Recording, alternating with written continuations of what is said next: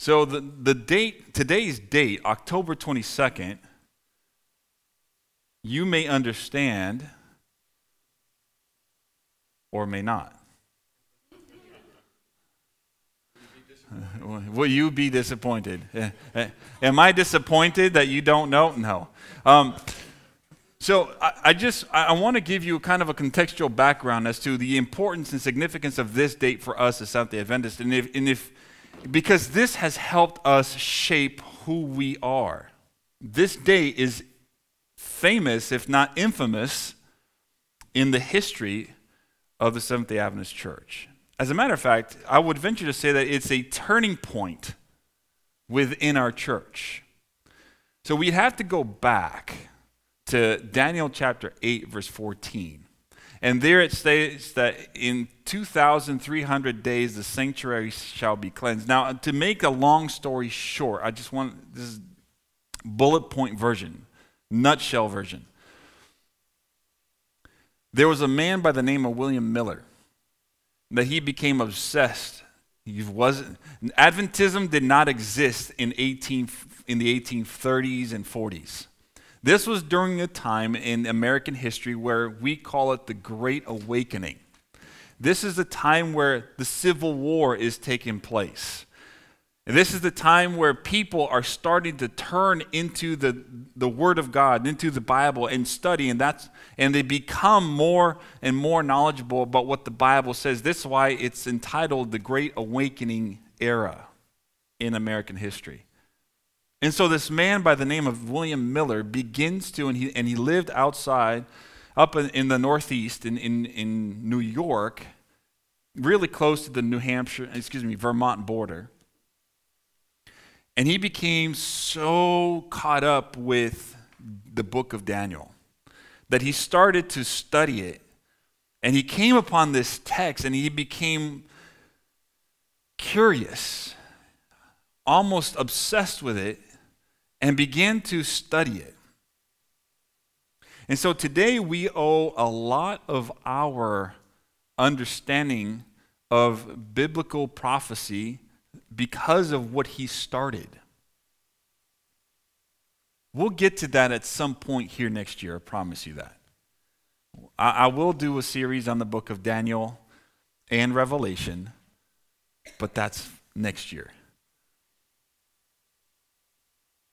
But he came to the conclusion that Jesus was going to come back on October 22nd, 1943.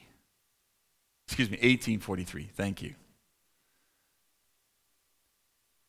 October 22nd, 1843 came, and then he realized that he didn't factor in for year zero. And he went back and he said, No, Jesus is coming back on October 22nd, 1844. Now, you have to understand if you're not from the Northeast, if you're Floridians, or if you, if you don't come from a place where you have the actual four seasons of the year, this is not cold.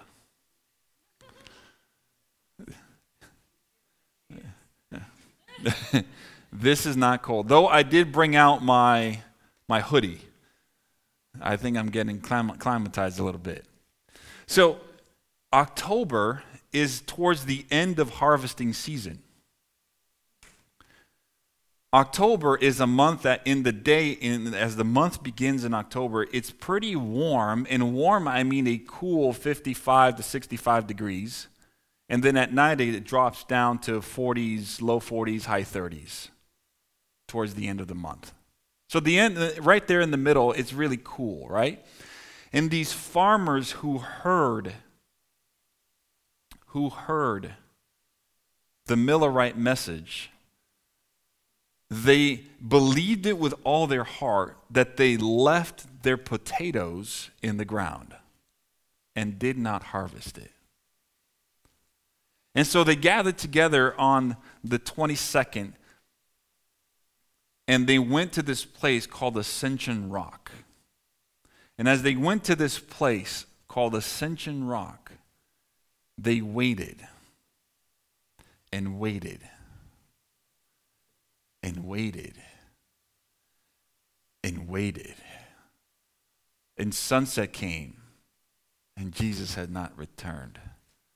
And they waited and waited. And midnight happened, and Jesus did not come. I want to read to you a statement that one of the founding fathers of the Adventist faith, somebody who had a great influence, and I won't get into it, but I want you to read, I, I want to read to you what he said. And this is as a result of being disappointed that Jesus had not come. It says, Our fondest hopes and expectations were blasted. And such a spirit of weeping came over us as I never experienced before. It seemed that the loss of all earthly friends could have been no comparison. We wept and wept till the dawn of day.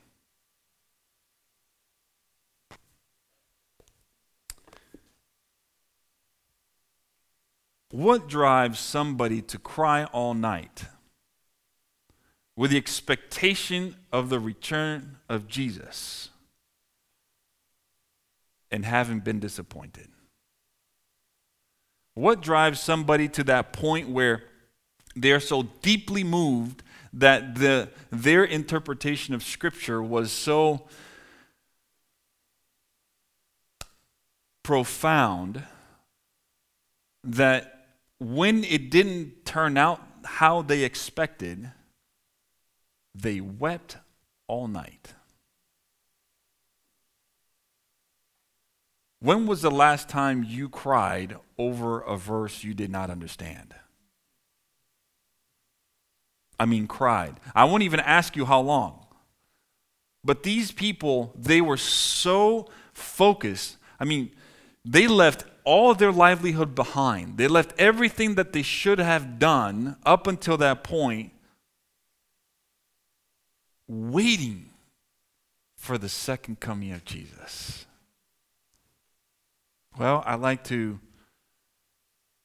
take this disappointment and invite you to open your Bibles to 1 Corinthians chapter 13.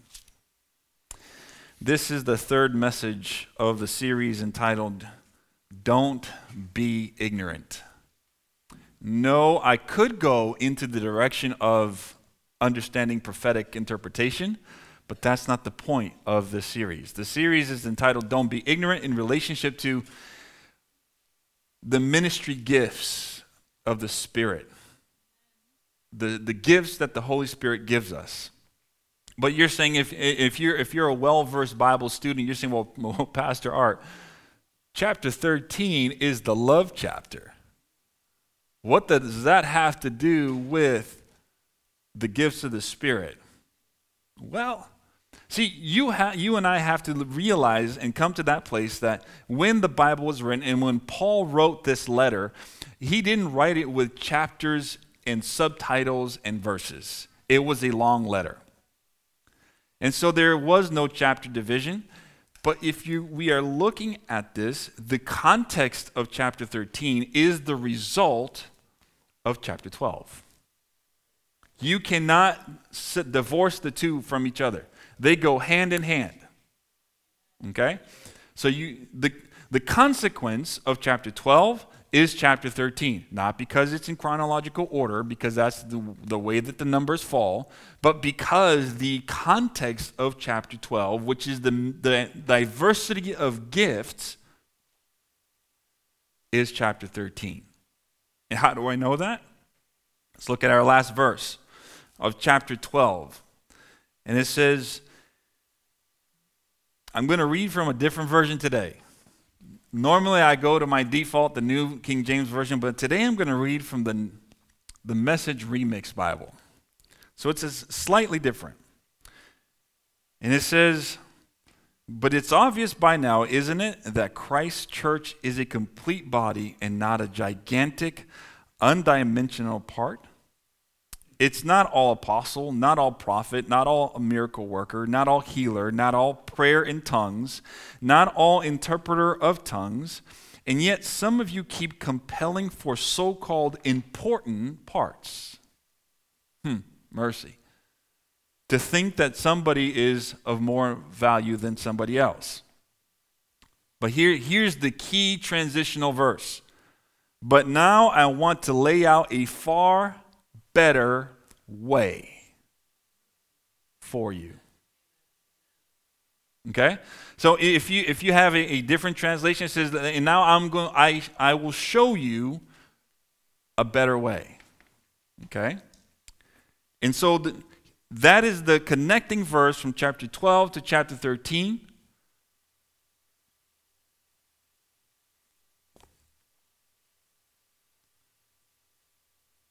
And so when we read chapter 13, we come to the understanding that the love chapter is if I speak with human eloquence and angelic ecstasy, but don't love, I'm nothing but the creaking of a rusty gate.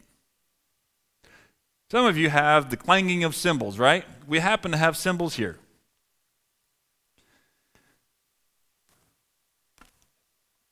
I'm going to have mercy.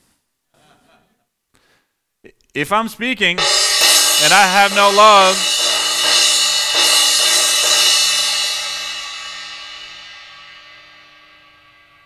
what benefit is that?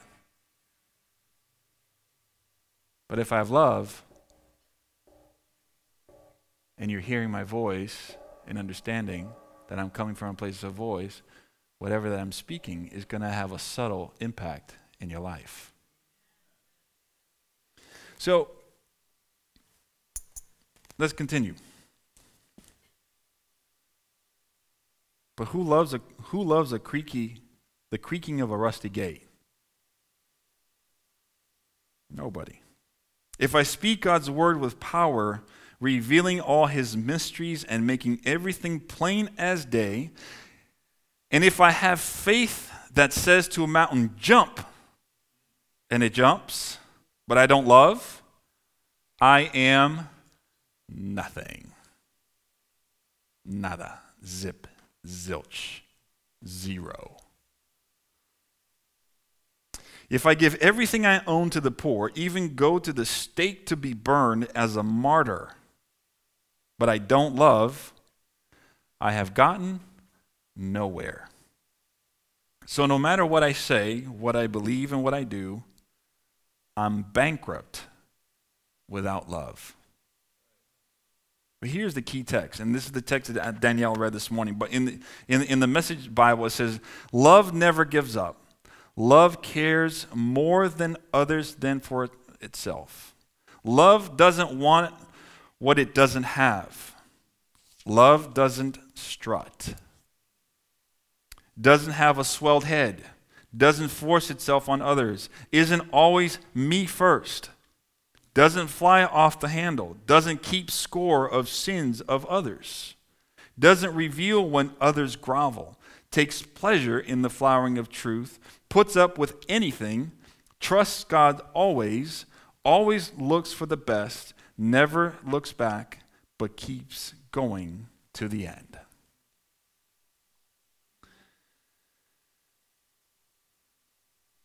But of all of these,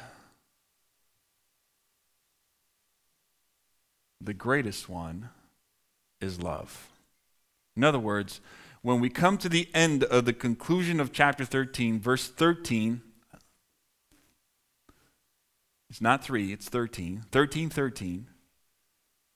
The greatest of these is love. Paul is now going back and, and summarizing the entire 12th and 13th chapter and saying that you can do all these things, you can have all of these gifts, but if you do not love, you're nothing. This is the, this is the best gift. Or I should say, this is the result. Right? This is the result.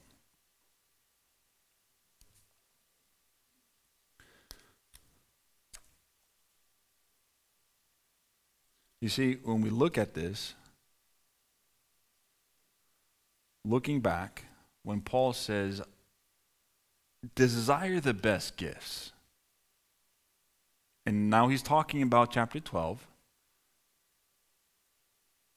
You, and there's nothing wrong with that. There's nothing wrong if, if you have a certain gift and you see that the gift that you really want in somebody else, there's nothing wrong with desiring that gift. Because Paul says, earnestly desire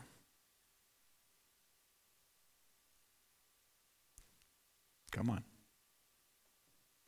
But earnestly desire the best gifts. And yet I show you a more excellent way. This is the conclusion. So he's saying, go ahead, desire a gift that you want. But the way to that gift is through the practice of love, which he then outlines in chapter 13.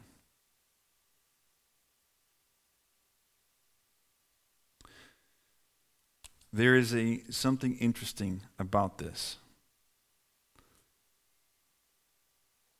Matthew Clark, in his commentary, he, he, he reads, we read this statement from this chapter. It says, I am nothing, nothing in myself, nothing in the sight of God, nothing, misspelling, in the church, and good for nothing to mankind. See, because a lot of times when we when we talk about love, there's always that that one individual, if I can get on a soapbox, there's always that one individual that will say, surely there is more than love that God expects.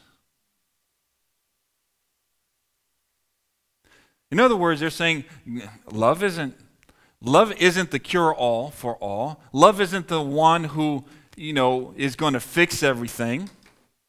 God requires us to be pure. God requires us to be obedient, which I would venture to report back, but isn't the result of love obedience? Isn't the result of having love fulfilling your gifts and your calling?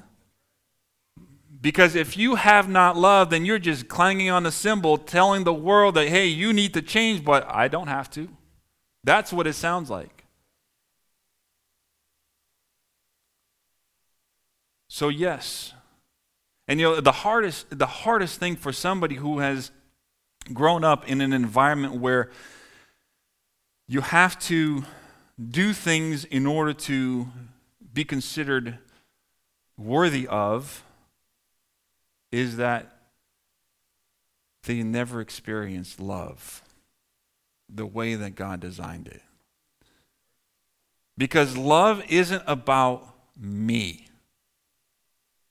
Go, let, us go back to, to 1 Corinthians chapter 13, verses 4 through 7.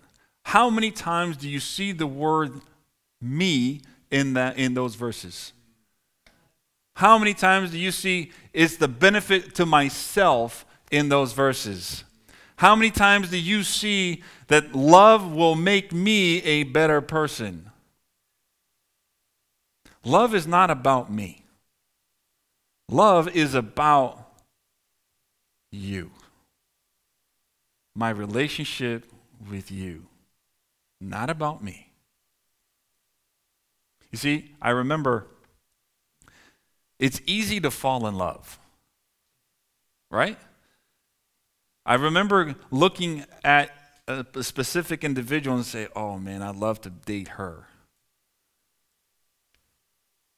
And you can go back, and, you, and, for those of you that are married or have been married, you can easily put yourself in that same position and say, Man, when I saw my husband for the first time, or I saw my wife for the first time, man, I, I, oh, and you get that warm fuzzies just remembering, you know, thinking about the time when you actually saw them, you're like, Whoa.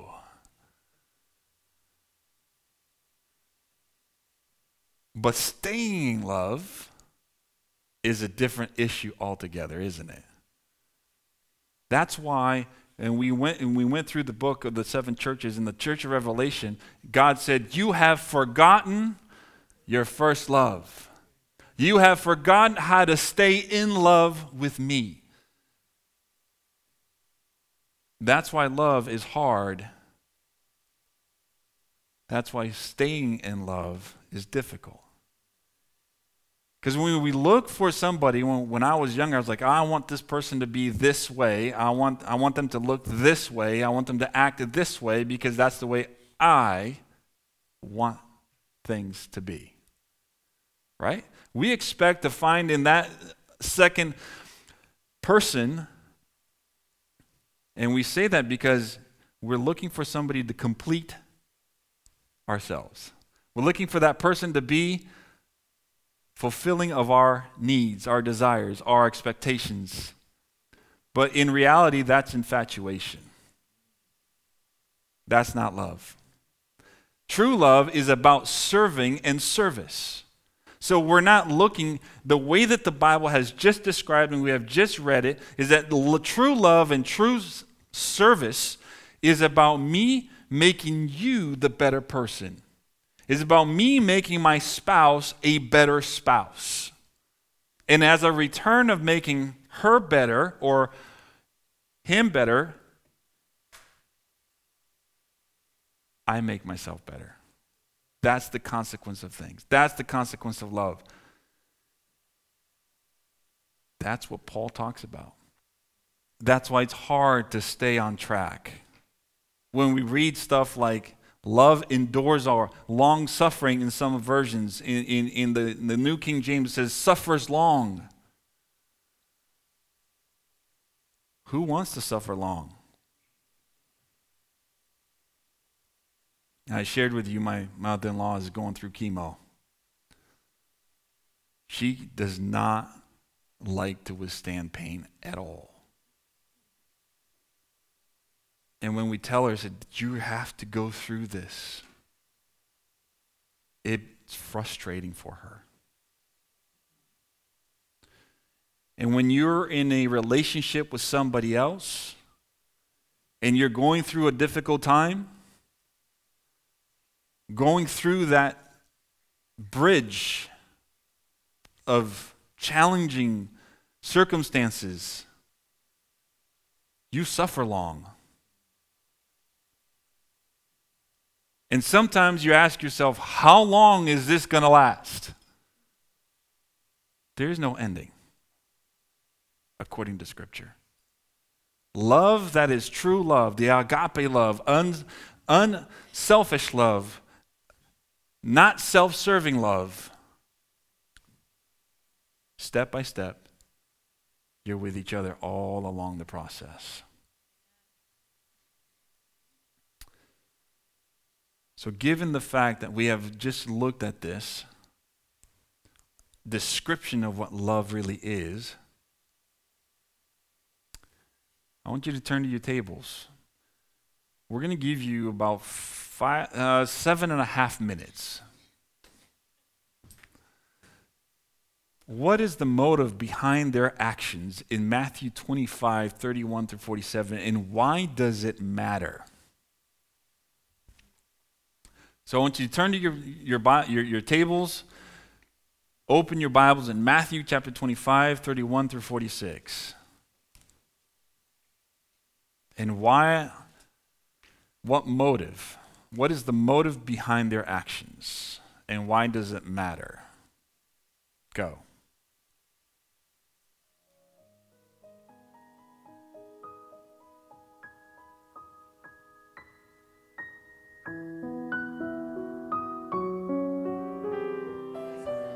All right. It's time to start white, winding down a little bit. So I don't have the mics, but just yell out for me. What, what's your takeaway? Why does the motive behind their actions matter? What happened? Jesus came, right? Or the Son of, excuse me, the Son of Man came and, and what happened? How many groups of people were there? Two. How many did did both groups of people do the right thing? Yes. Yes, they did. How many had their hearts in the right place? One. Remember, going back to the context of 1 Corinthians chapter 13, though I may be able to speak in tongues and, he, and be interpreter and be miracles, but have I not love? In this instance, the love is in a relationship with Jesus Christ. And these individuals, oh Lord, we healed in your name, we prophesied in your name. Aren't they doing the right thing? But they had not had a loving re- relationship with their Creator. It's almost like coming to church for the sake of being Saturday.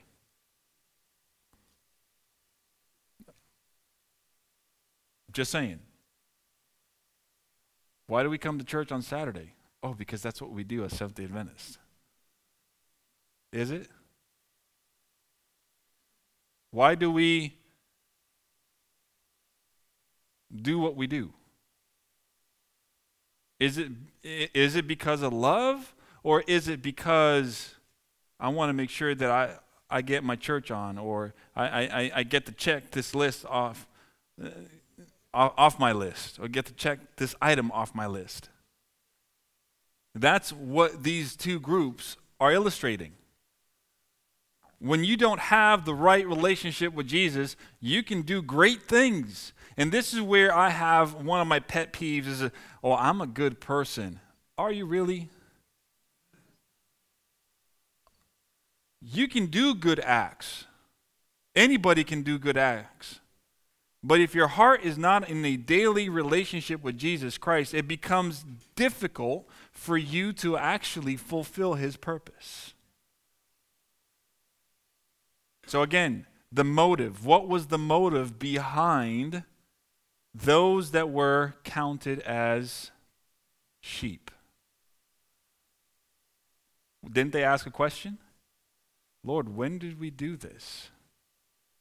Oh, because you weren't looking for a reward. You saw somebody because your love for me is reflected in your actions towards them. Amen. This is where love comes in. You see? Let me go back. Love is 1 Corinthians chapter 13 verse 4. Let me go back and read it again.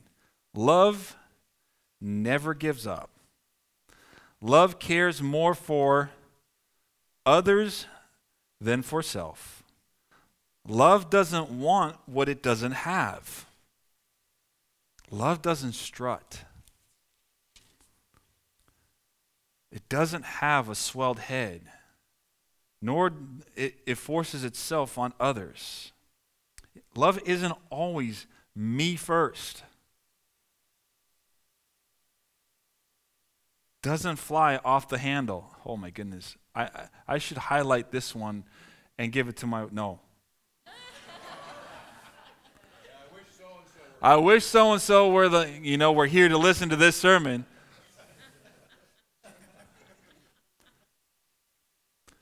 That is not love. love. Love doesn't fly off the handle, doesn't keep score of sins of others. You always do this. Doesn't revel when others grovel. Going back to the illustration, there's no better part we're all parts of one body. Takes pleasure in the flowering of truth. Puts up with anything. Oh my goodness. Really? Do I really need to do that? Trust God always. Always looks for the best never looks back. Man, I remember when you did this, but keeps going to what? The end. You know what the end is? The end is death. It will keep going to the end or the second coming, whichever one comes first. A lot of this gets applied to relationships.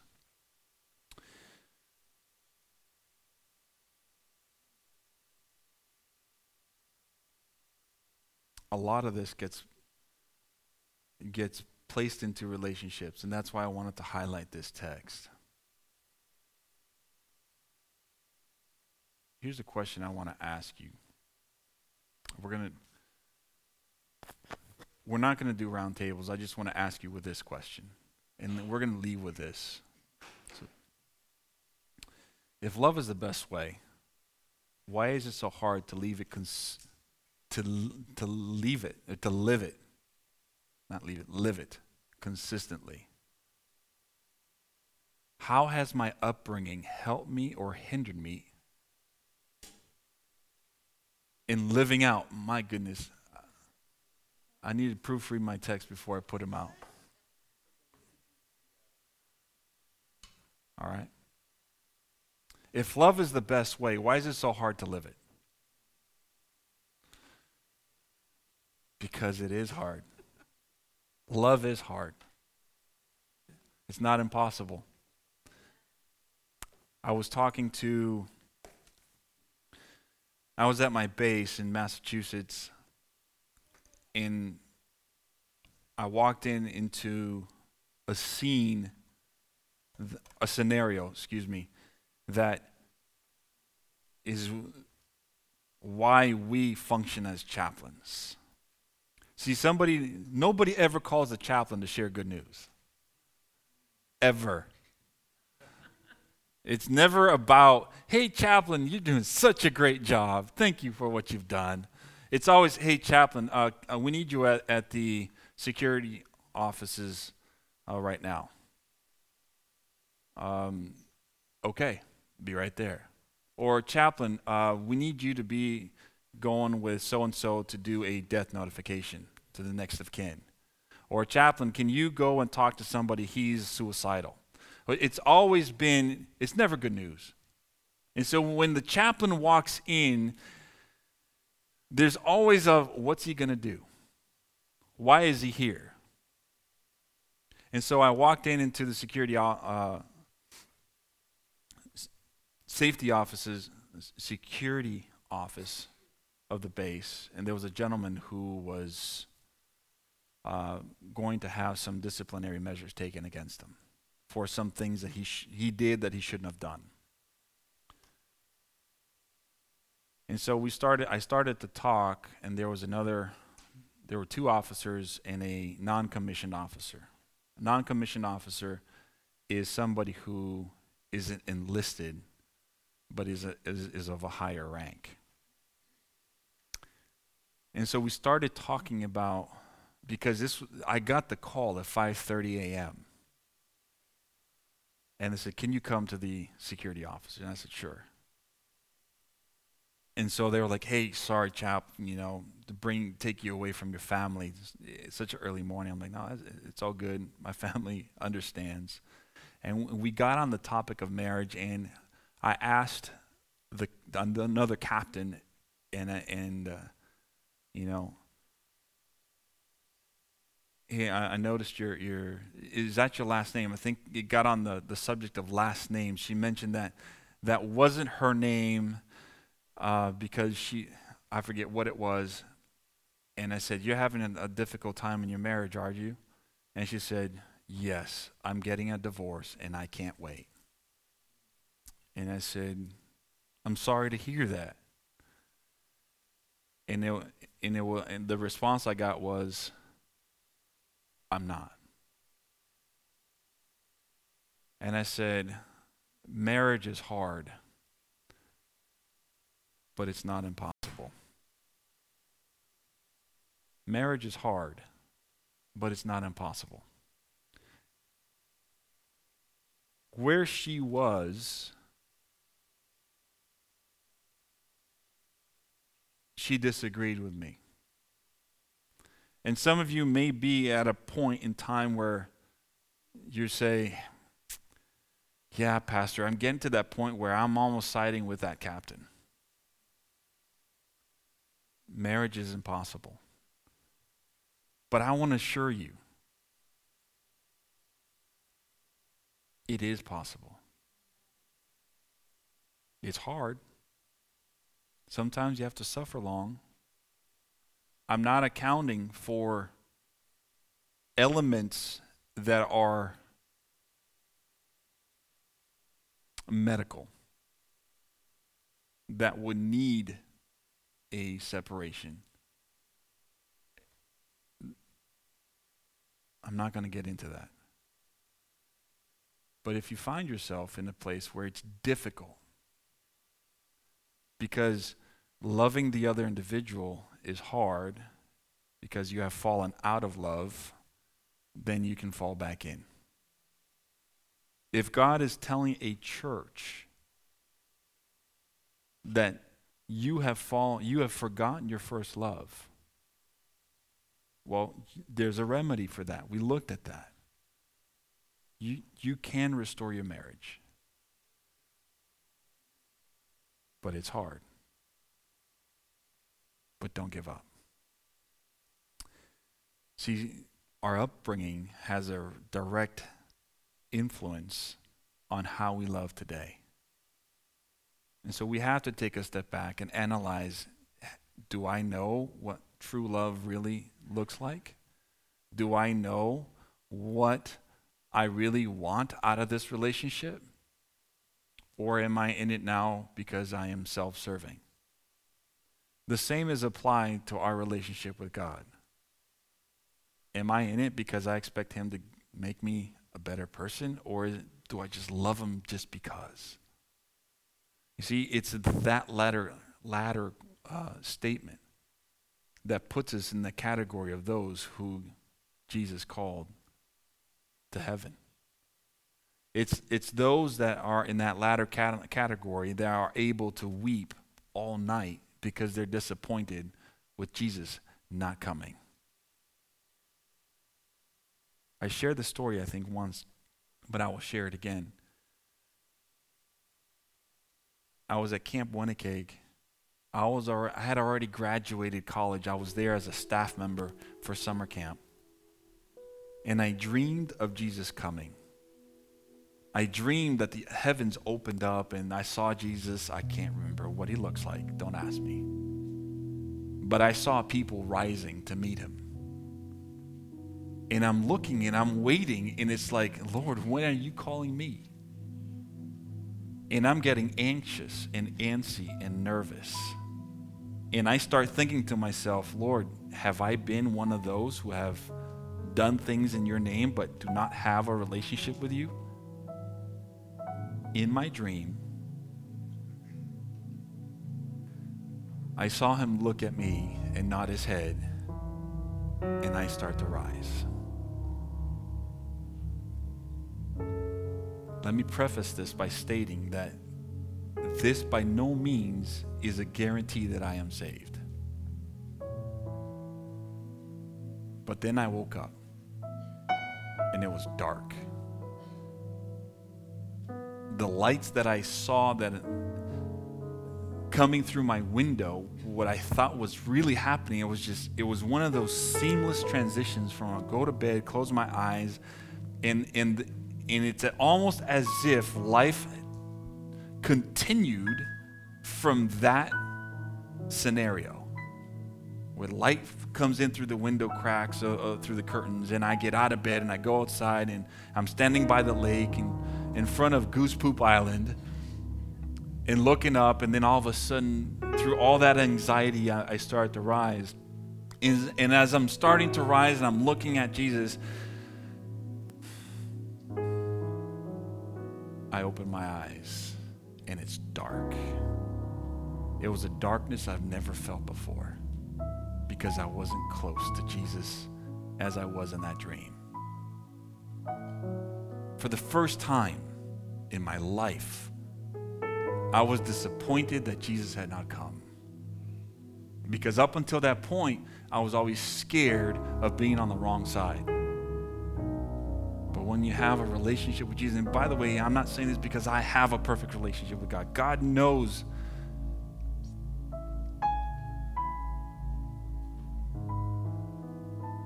that I fall short. When you aspire to love like this, and you do everything you can to be in these shoes, that's when you count yourself and you understand that love suffers long. I pray that as you look at your life and you look at how you love, I pray that you mirror that of 1 Corinthians 13, 4 through 7. Because that is how your gifts will be best used because of love. May God bless you.